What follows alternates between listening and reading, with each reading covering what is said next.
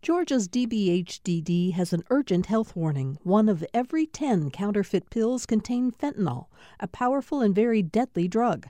Pills from friends or dealers are unsafe, and one pill can cause an overdose. More info at opioidresponse.info. Thanks for listening to the Political Rewind podcast. Be sure to like and follow us and rate us on Apple, Spotify, or wherever you get your podcasts.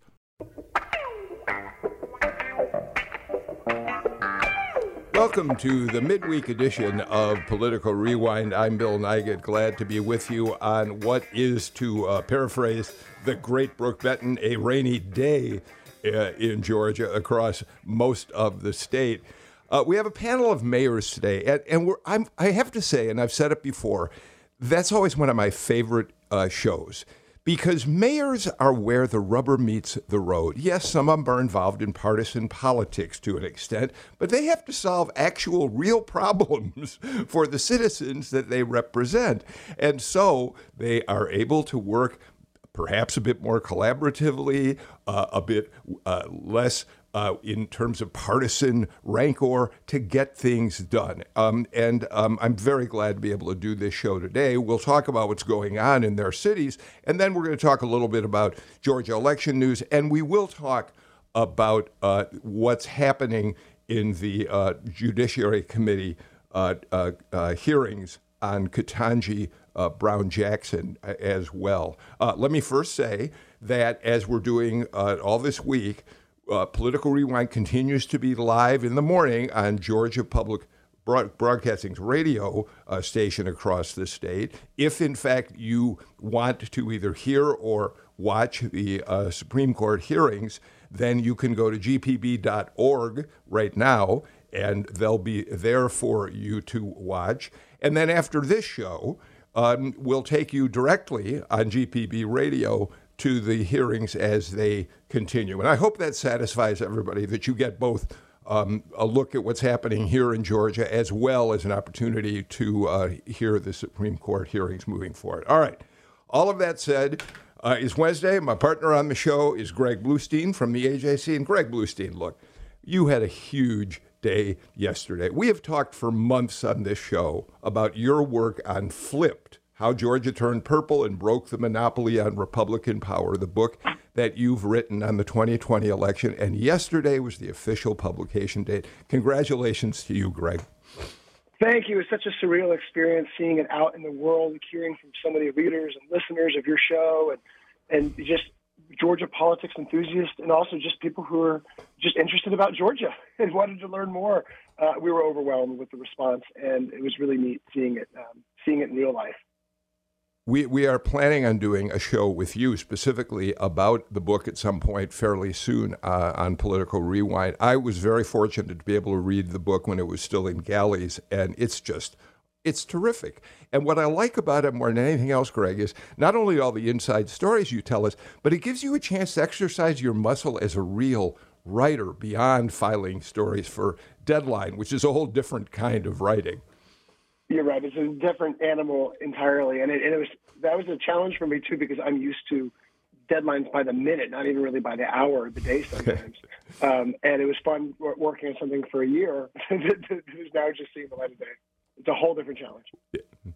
Well, again, uh, Flipped is available to you uh, today from your independent bookstore. Um, uh, let's welcome our panel of mayors. Deana Holiday Ingraham, mayor of East Point, is back with us today. Deana, very happy to have you here. Thanks for joining us.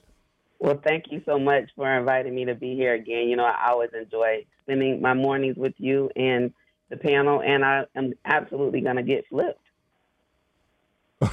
okay, thanks, Mayor. Mayor Van Johnson, Mayor of, Mayor of Savannah, is uh, back with us again today. Mayor, is it a rainy day down there your way?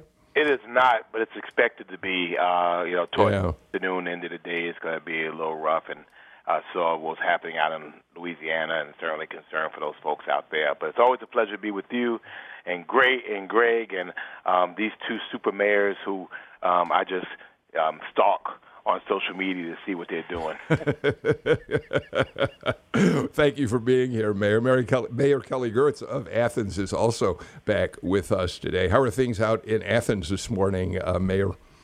Uh, it, it's a little bleak outside, but I've got a bright spot here on this program, and uh, anticipate that this will continue to be a source of strength, really like uh, Mayor Holiday Ingraham and Mayor Johnson have been for me these last couple of years. And uh, Greg, uh, I'm happy to say checks in the mail. I downloaded your book last night. I guess I can't sign a digital copy though.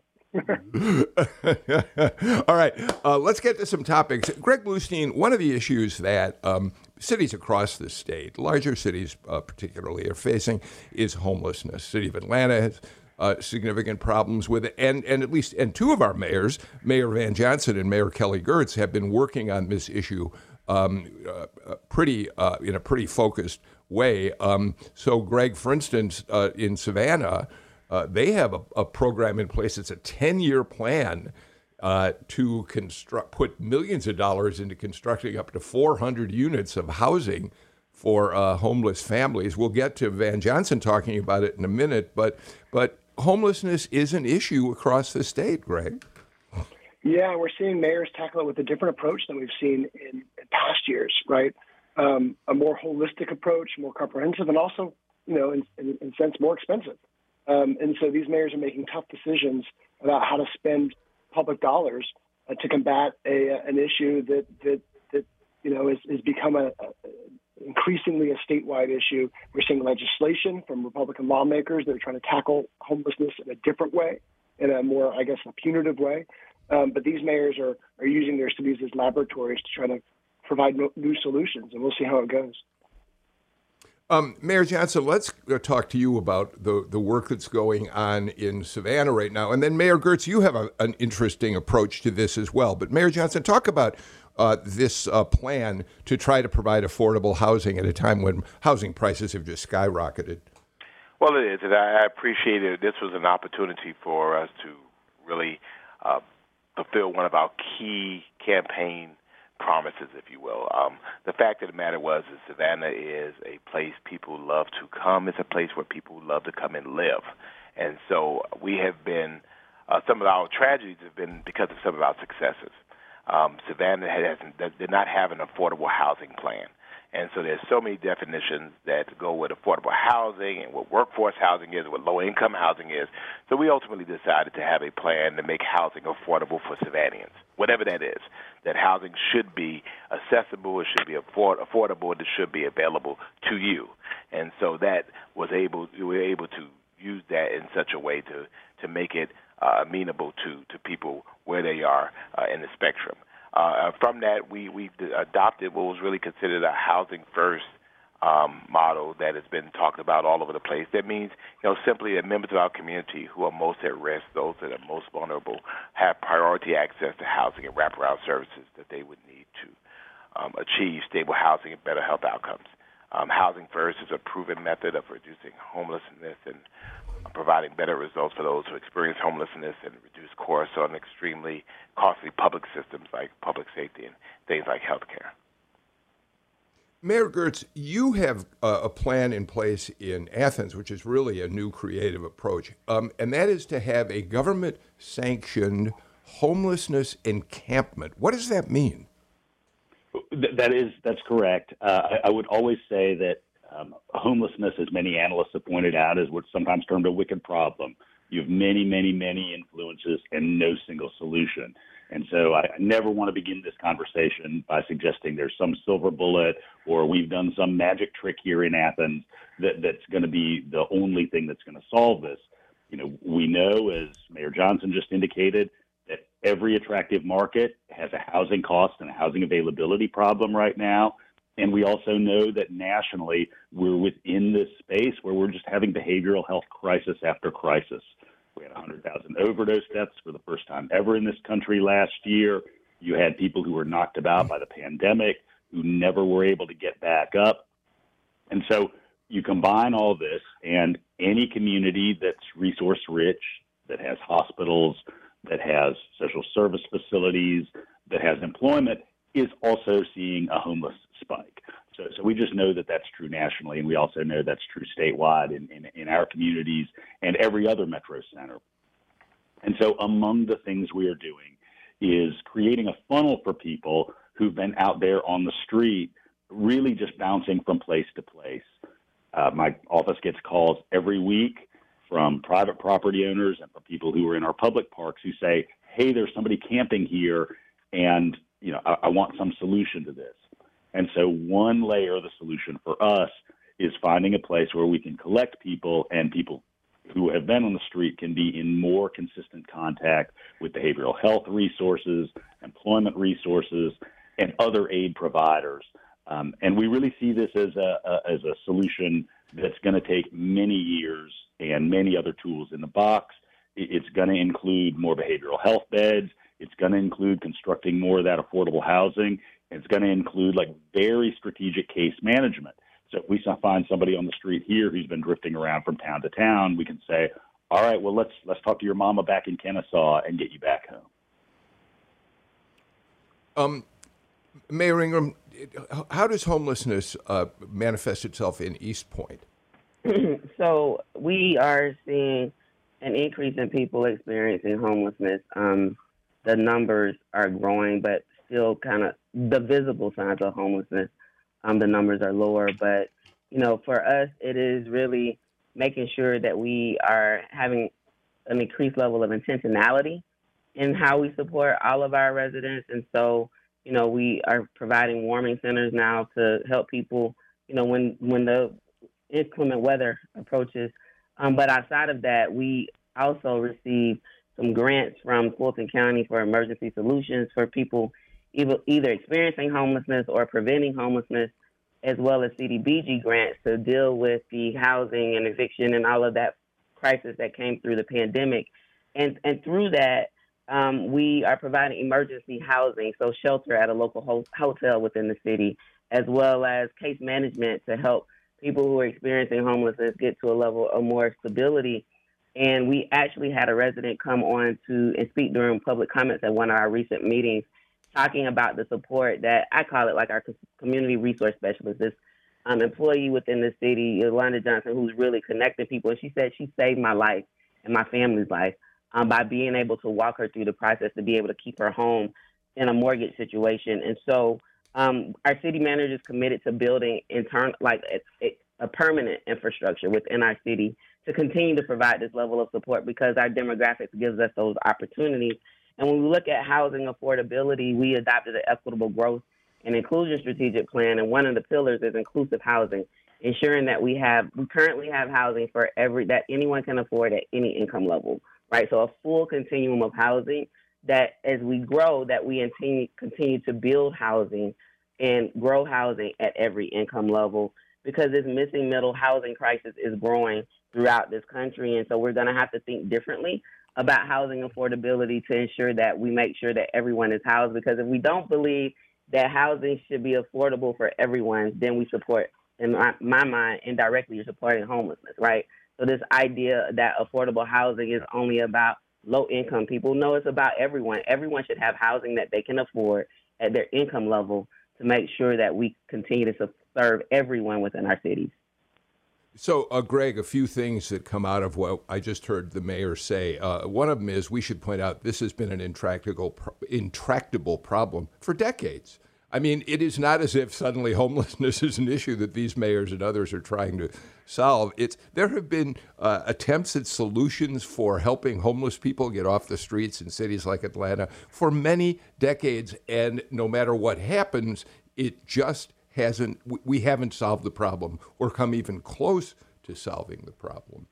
No, and it's gotten worse too in recent years. I mean, right now we have pandemic-induced supply chain problems that has made even harder for for people to afford homes with supply issues, with rising costs of lumber and, and other key products. Um, and you know this isn't going away anytime soon either, right? Um, there are new crackdowns in China where we get a lot of our our household supplies um, that are going to continue to trickle down. And so these mayors are looking at this holistically again with a new perspective on how to fight this problem, knowing that there's no easy solution, but also knowing that there's no end uh, in sight to the higher prices. Um, Greg, one other quick question while while I've got you, uh, uh, uh, got the ball in your court. There was a bill, I think it's SB 535, proposed by uh, Cordele uh, Senator Carden Summers, that um, really was going to, it was especially focused on the city of Atlanta, but it would have an impact on the, the mayors on this show as well. And, and it, it really is sort of a punitive bill saying that if you don't get the homeless off the streets in your cities, just to give the broadest uh, language about the bill, we're going to start uh, taking state funds away from you. We don't want you to be allowed to use federal funds to build uh, affordable housing for the homeless in your committee. And to be honest with you, I was trying to find out this morning whether this bill is moving. I don't know if you know or if any of the mayors do. I can't find any word on the progress of the measure right now. Do you know? Yeah, it's not going anywhere. Punitive is a great yeah. word for it, but just because it's not going anywhere doesn't mean we should not pay attention to it. This is a very important piece of messaging for Republican lawmakers. A number of, of, of senior GOP officials co-sponsored this bill um, and it's part of two things. It's part of what you mentioned, which was a, a, new effort to crack down on homelessness, as if it's you know the faults of, of many of the people without homes who, who you know, for for the fact that they don't have homes. Uh, but secondly, it's also a, a part of a trend that we've been seeing throughout this year and for years really, but we've seen it increase this year of using Atlanta as the boogeyman, using uh, of lawmakers who live far outside the city um, attacking Atlanta, criticizing the leadership of Atlanta We've seen it with Buckhead cityhood. We've seen it with airport takeover bills over the years. And now we're seeing it with this homelessness initiative. Mayor Girtz, I think that Bluestein makes a good point. This is a shot across the bow. Whether it went anywhere this session or not, it could easily be back next session. You had some Republican leadership backing this measure. Um, how how how uh, vigorously did you and other uh, mayors around the state work to push the, uh, get this bill uh, deferred? Well, we in local government believe in local control, and we don't believe we should have shackles put on us by the state. Uh, Mayor Holiday Ingraham, Mayor Johnson, and I have both been very active in the Georgia Municipal Association. And among the other things that I'd note to those out there across the state is that this bill is something like saying we are going to punish localities that have a lot of emergency room check ins.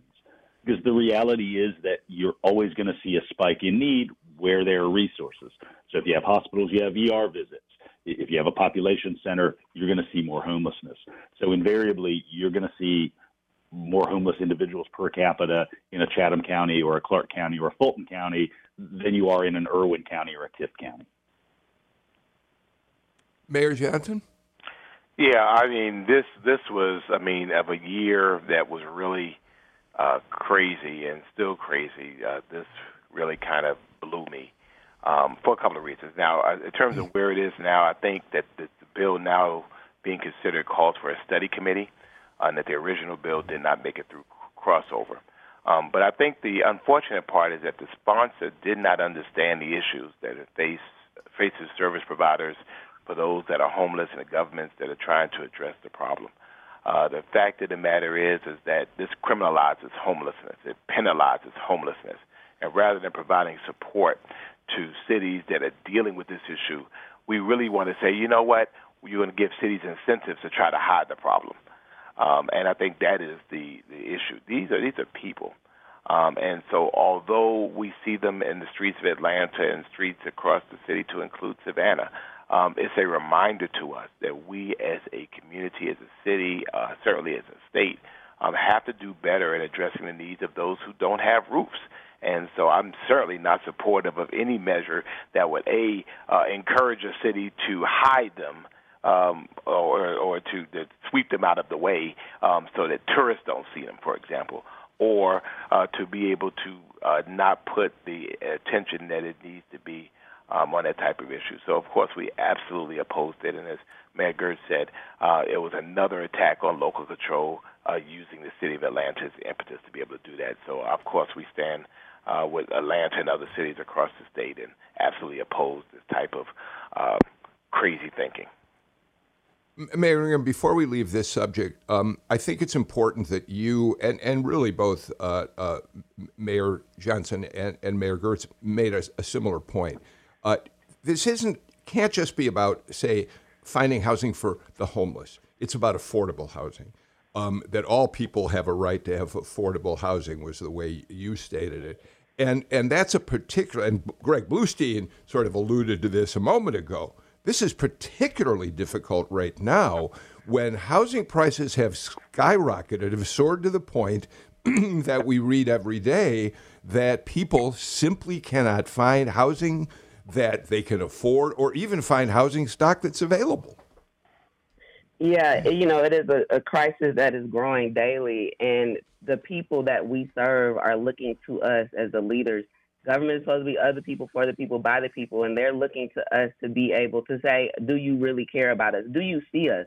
You know, I think it's interesting, and I wrote that on my, um, as I was taking notes as well, when Mayor Johnson said the attempt to hide you know, this idea of out of sight, out of mind. Like we know there's some real bad issues within, you know, our system, and we know, uh, of course, a attempt at another unfunded mandate as well, right?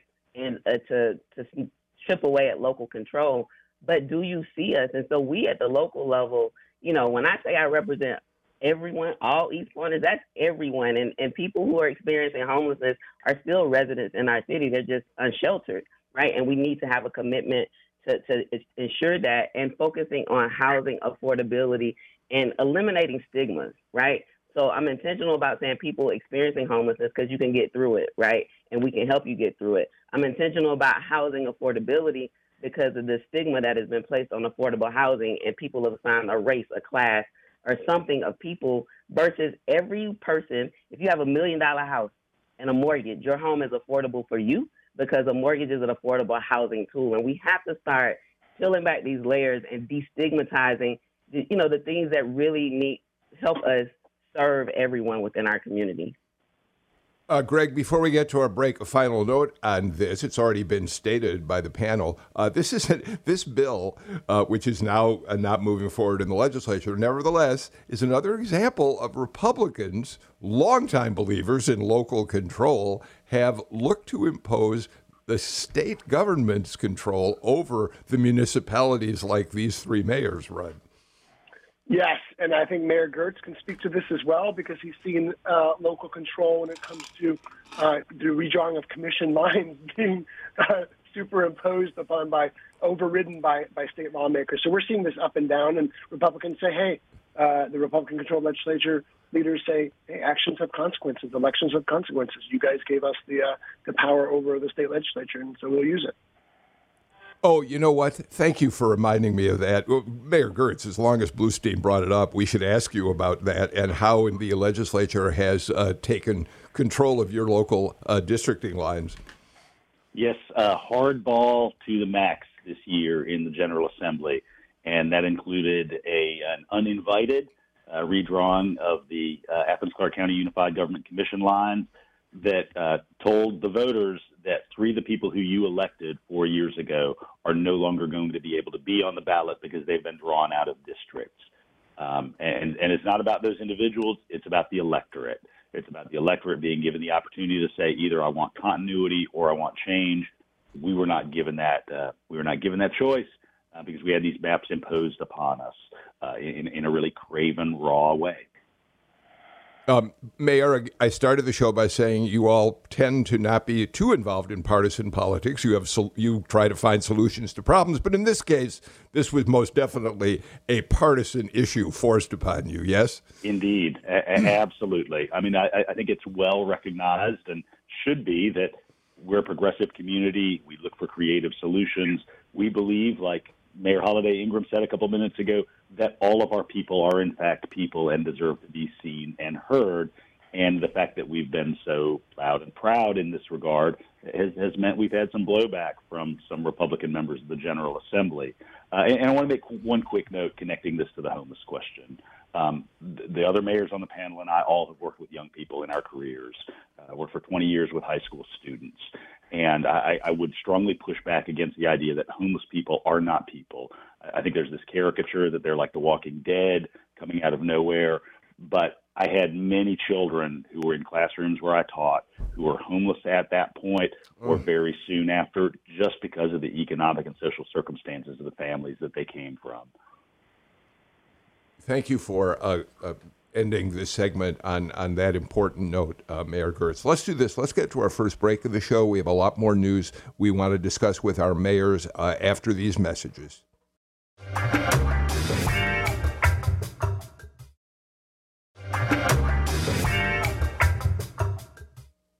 Welcome back to Political Rewind. Uh, Greg Bluestein, AJC political reporter, Mayor Kelly Girtz, uh, Mayor of Athens, uh, Mayor Van Johnson, uh, Savannah, and Mayor Deana Holiday. Ingraham, Mayor of East Point, are with us on our show today. Greg Bluestein, the U.S. Uh, Senate confirmation hearings for Ketanji Brown Jackson continue this morning. And as I've already said, and we'll say one more time, if you want to uh, uh, listen to those hearings, go to our website, gpb.org, where they're streaming live right now and where we will pick them up on the radio as soon as Political Rewind ends.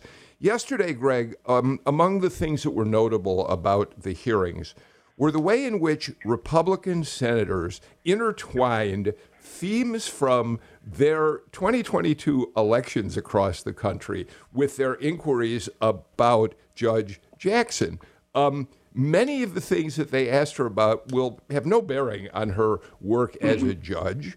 Uh, critical race theory uh, being one of them. The fact that they contend she's soft on crime, big issue for Republicans uh, in the election cycle underway right now. And then this notion that she's somehow soft on people who traffic in child pornography. Um, I want to I want to play a, a clip of Ted Cruz talking to her, interrogating her essentially.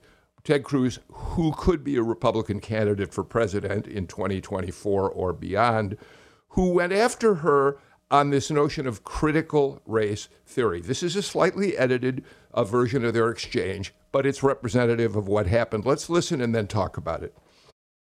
When you just testified a minute ago that you didn't know if critical race theory was taught in K through 12, I, I will confess I, I, find that statement a little hard to reconcile uh, with the public record because if you look at the Georgetown Day School's curriculum, it is filled and overflowing with critical race theory.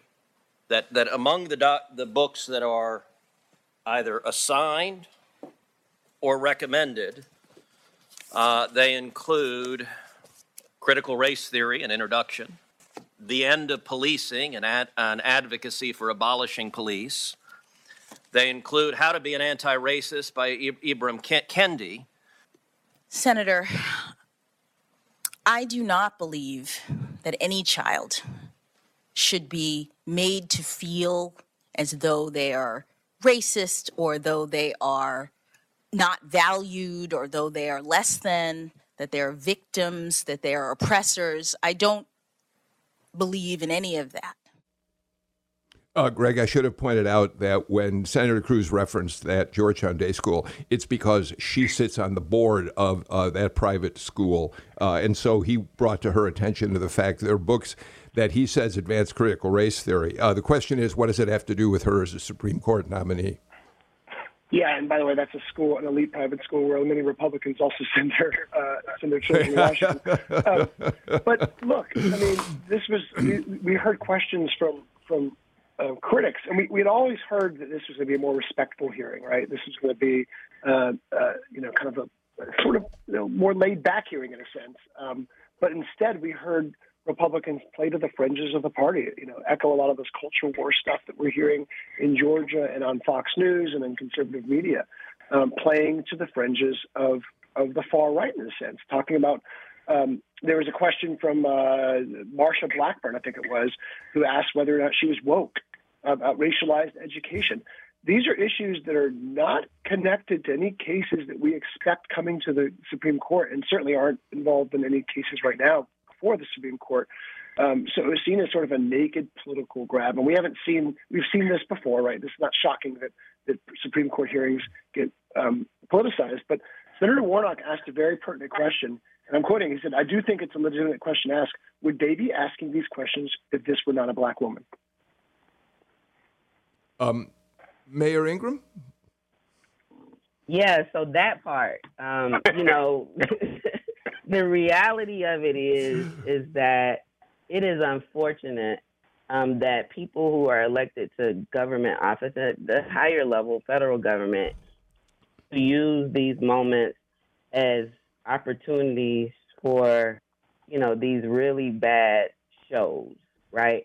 Um, the show of really what white supremacy, white entitlement, racism in this country really looks like.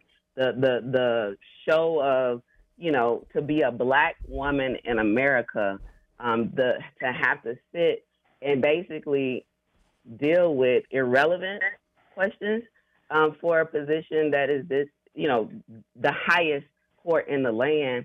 I think it's an attempt to be to create a distraction away from her many qualifications. She's overqualified to sit on this court. Um, she would be the only second trial judge to actually serve on the Supreme Court, and bringing that experience and that knowledge to bear would absolutely help um, bring some level of fairness and, and to the justice process. I mean, she's been confirmed three times by the Senate to serve in previous judicial roles just last year to the U.S. Court of Appeals.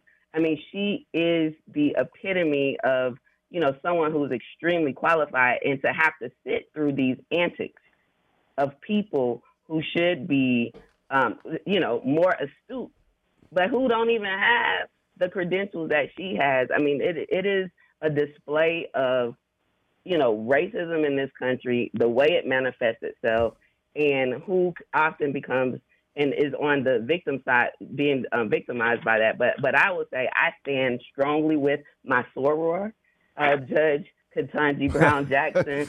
Um, as a black woman from Florida, my native, um, I'm a native Floridian. My husband grew up in Miami. My daughter can now, when I tell her my 12 year old daughter that you can be anything that you want to be, that's not just words. She can actually look and have, you know, examples of people in power, in positions of power and influence who look like her. Um, so, you, know, you know, this is this is really a bad show. I, I just want I want to turn to uh, Mayor Johnson and Mayor Girtz, but I do want to point out uh, uh, to uh, uh, uh, amplify what you just said. Shirley Franklin was on the show the other day, and when I asked her that the question about how what it meant to her to have an African American woman, the first nominated for the Supreme Court, she said, "It's not about me. It's about my granddaughter, my newborn granddaughter, who will grow up in an era." When an African American woman is likely to serve on the Supreme Court. And that just moved me and I think our listeners so deeply. Mayor Johnson, here's an interesting uh, fact Gallup was in the poll doing a, a survey on uh, Americans' attitudes about whether or not uh, uh, uh, the judge should be confirmed. They were in the field from March 1st to March 18th. Um, so a lot of this was brewing in the news. We were hearing the criticisms, the Republicans starting their attacks on her, hearing the defense of her record. And here's what's interesting about their findings um, she has the second highest approval rating uh, of any Supreme Court nominee going way, way back uh, to the mid 80s. Uh, 58% uh, said they support her confirmation. The only one who's got a little bit higher rating was Chief Justice, now John Roberts, who is at 59%. So, in some ways, Republicans are swimming upstream if they continue to oppose this nomination, although they're playing to their base. I get that. Absolutely, but it, it is so unfortunate. I think that the word that May Ingraham used is the word overqualified. Um, this would be something different if she had not gone through what three or four Senate confirmations before. She just went through one. So I mean, you would think that at some point uh, that process will be easier. Her her opinions and things are already a part of the public record, and to see people kind of use this as their opportunity to uh, be who wants to be America's next president and use that as their their their space. Um, there was a post that I found really interesting, uh, and I'll say this: for overqualified women who've had to remain calm, friendly, knowledgeable, and professional in front of unqualified men. Lord, in your mercy, hear our prayer. oh, Mayor Girtz.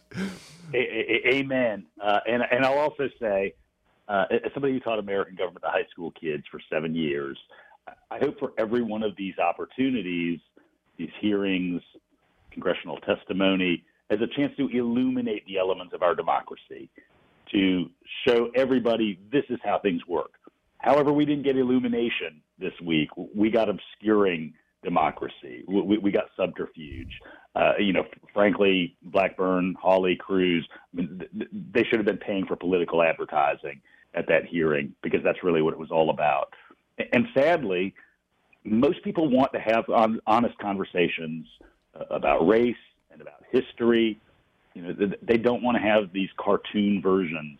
You know, sometimes I turn on uh, these hearings and it feels like I'm on The Simpsons, and I'd rather feel like I'm in a space where we can finally have some honest conversation. But in these recent years, with the bunk about critical race theory and Cruz's stack of books yesterday, uh, I just didn't feel like there was any honesty, and, and that honesty r- really strikes to the heart of the opportunities that Mayor Holiday Ingraham was just talking about. Finally, being on, on the cusp of having for for young people of color.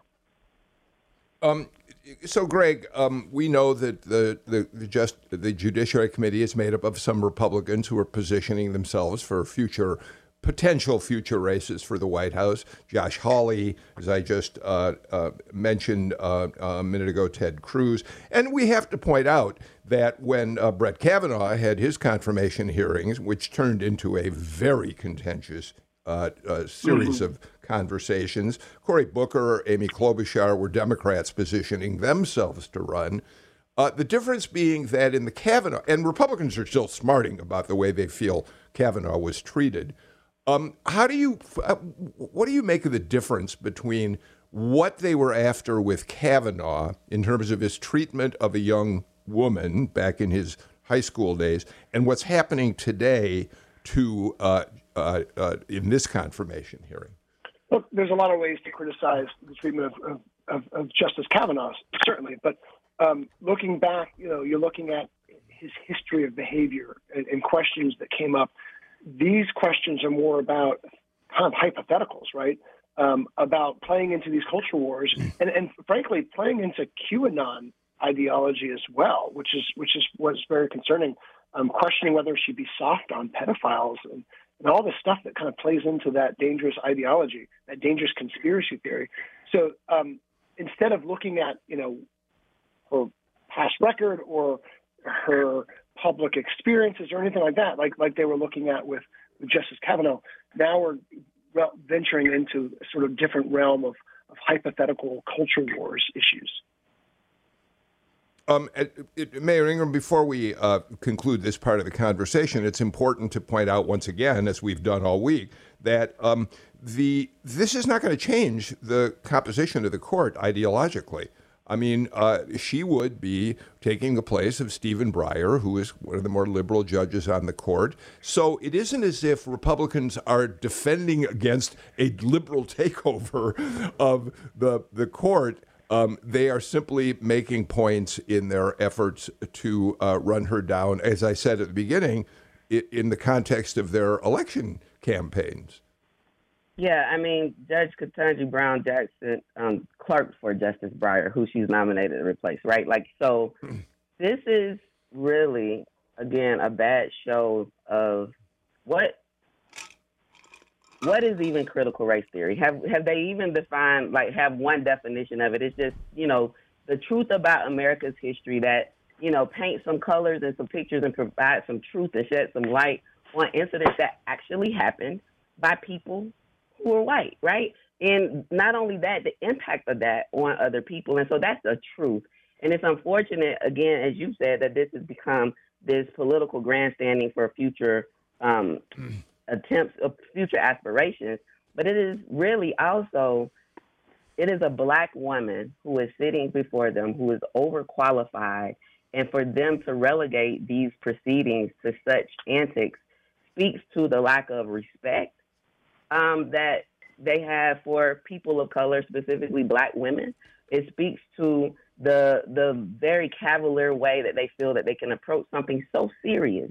Um, as, as Mary Girtz said, I mean, this is American democracy on display, and it's not a good show. It's not a good showing, and it's unfortunate. But you know, she's strong. Black women are extremely strong, and we can stand through the the toughest of times and so she'll continue to be stoic and, and, and make that and, and be confirmed eventually. All right, Mayor Ingraham gets the last word on this segment of Political Rewind. We got to get to our final break of the show. We got some Georgia election news I really want to talk to the panel about after this break.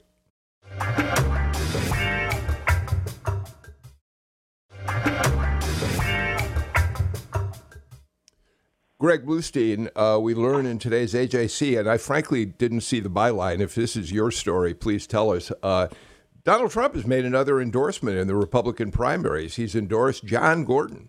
Who's that?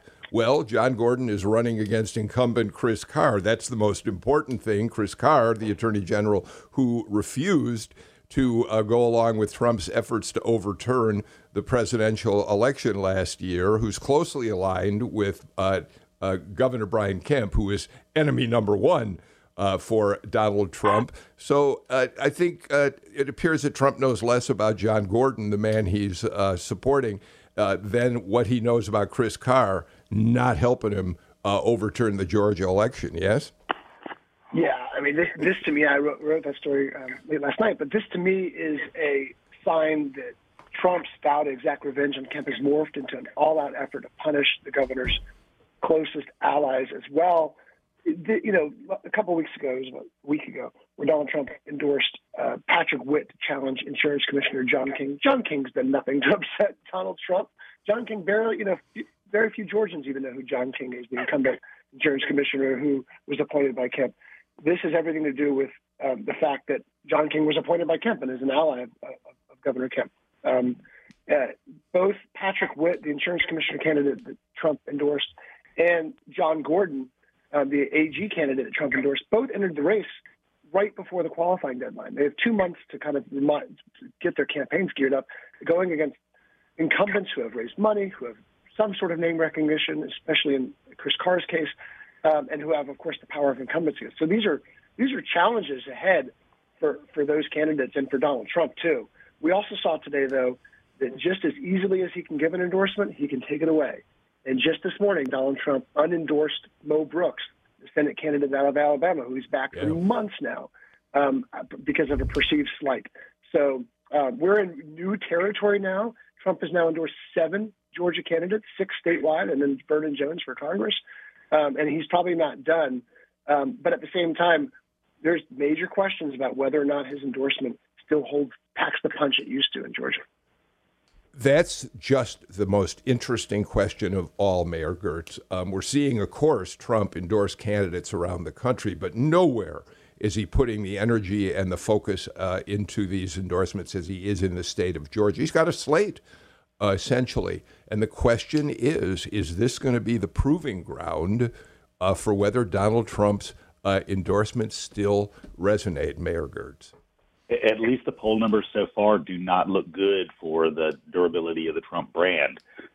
I mean, certainly as a longtime Democrat, you know, I'll be voting for the Democratic ticket this fall. Yeah. But you look at somebody like Carr, and you think, well, he's come up through the normal ranks of leadership. You know, worked for Senator Isakson.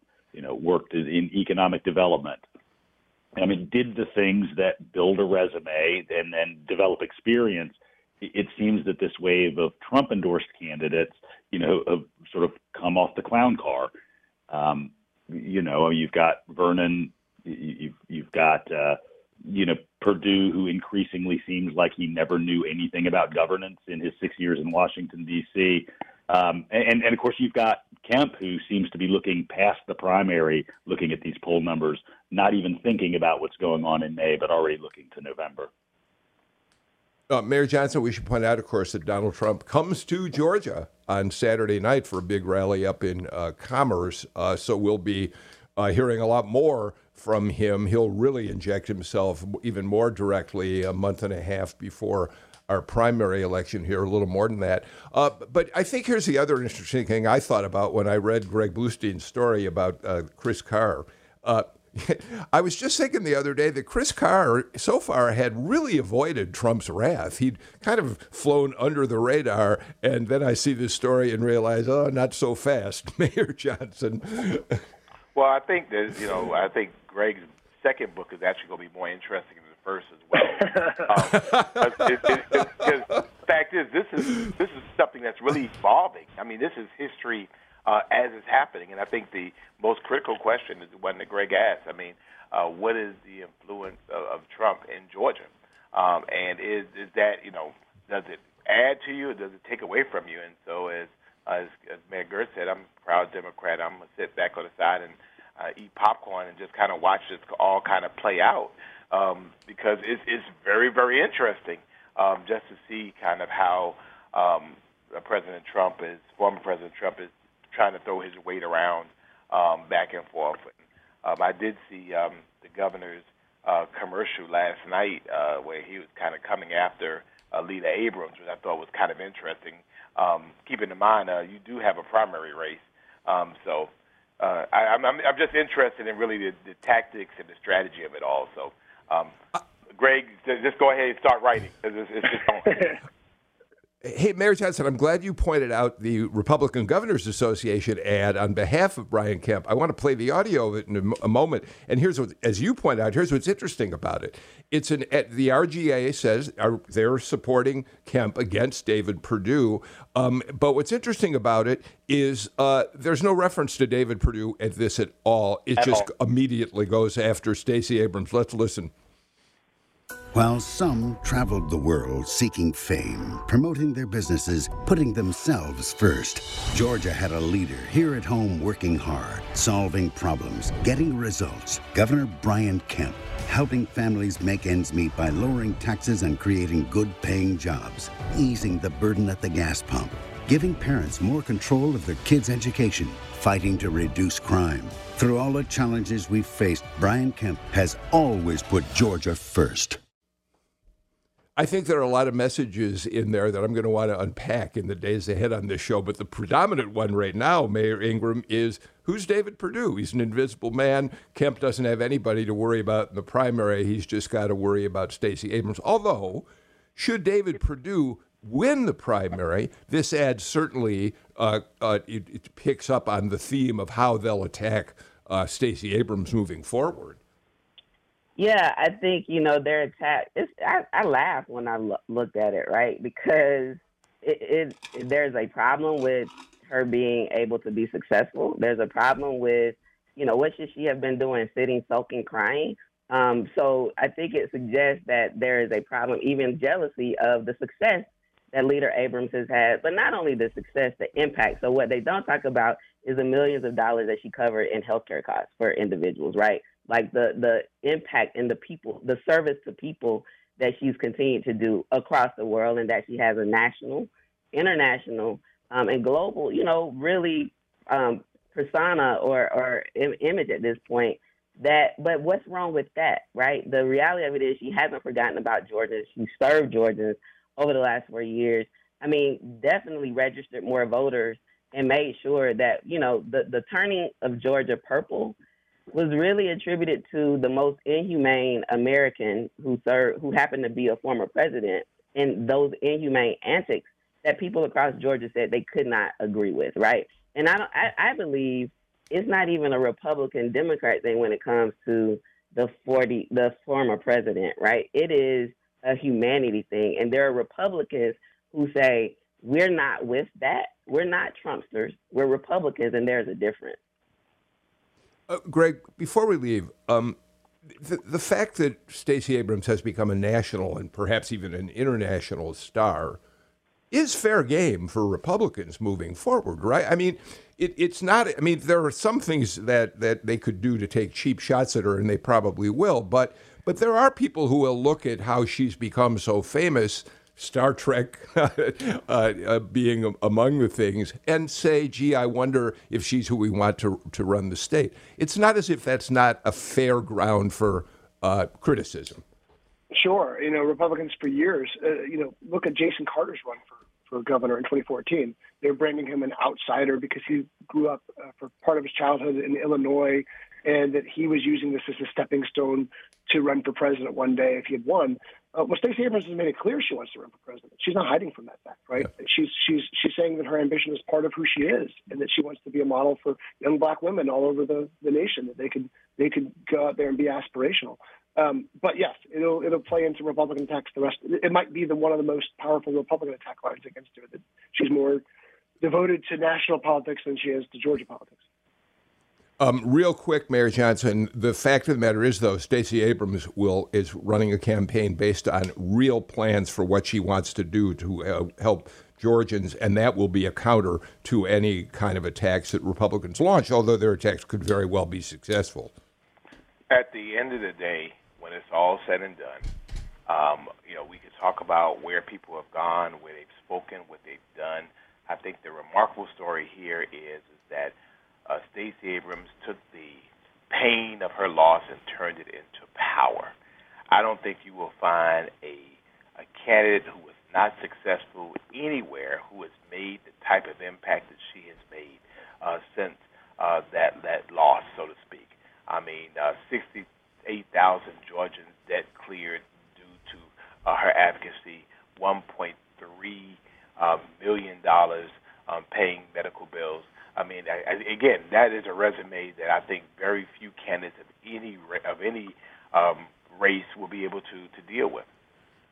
Uh, I, we're out of time. Mayor Johnson of Savannah, Mayor Girtz, Athens Clarke County, Mayor Deana Holiday Ingraham, East Point. Thank you so much for being on the show today. Greg Bluestein, always a pleasure to join you for Political Rewind. Tomorrow, very special program. Frank Gert, Frank Bruni New York Times writer for 25 years, talking about his brand new book, which he talks about how his life turned inside out when he went blind in one eye. It's going to be a really interesting conversation. I look forward to having you all join us. Uh, for uh, that. And today's uh, Political Rewind newsletter day today, I'm finishing up right now. You can still subscribe. Go to gpb.org slash newsletters, and uh, we'll put you on the list. That's it. We'll be back again tomorrow. I'm Bill Nigut. Take care and please stay healthy.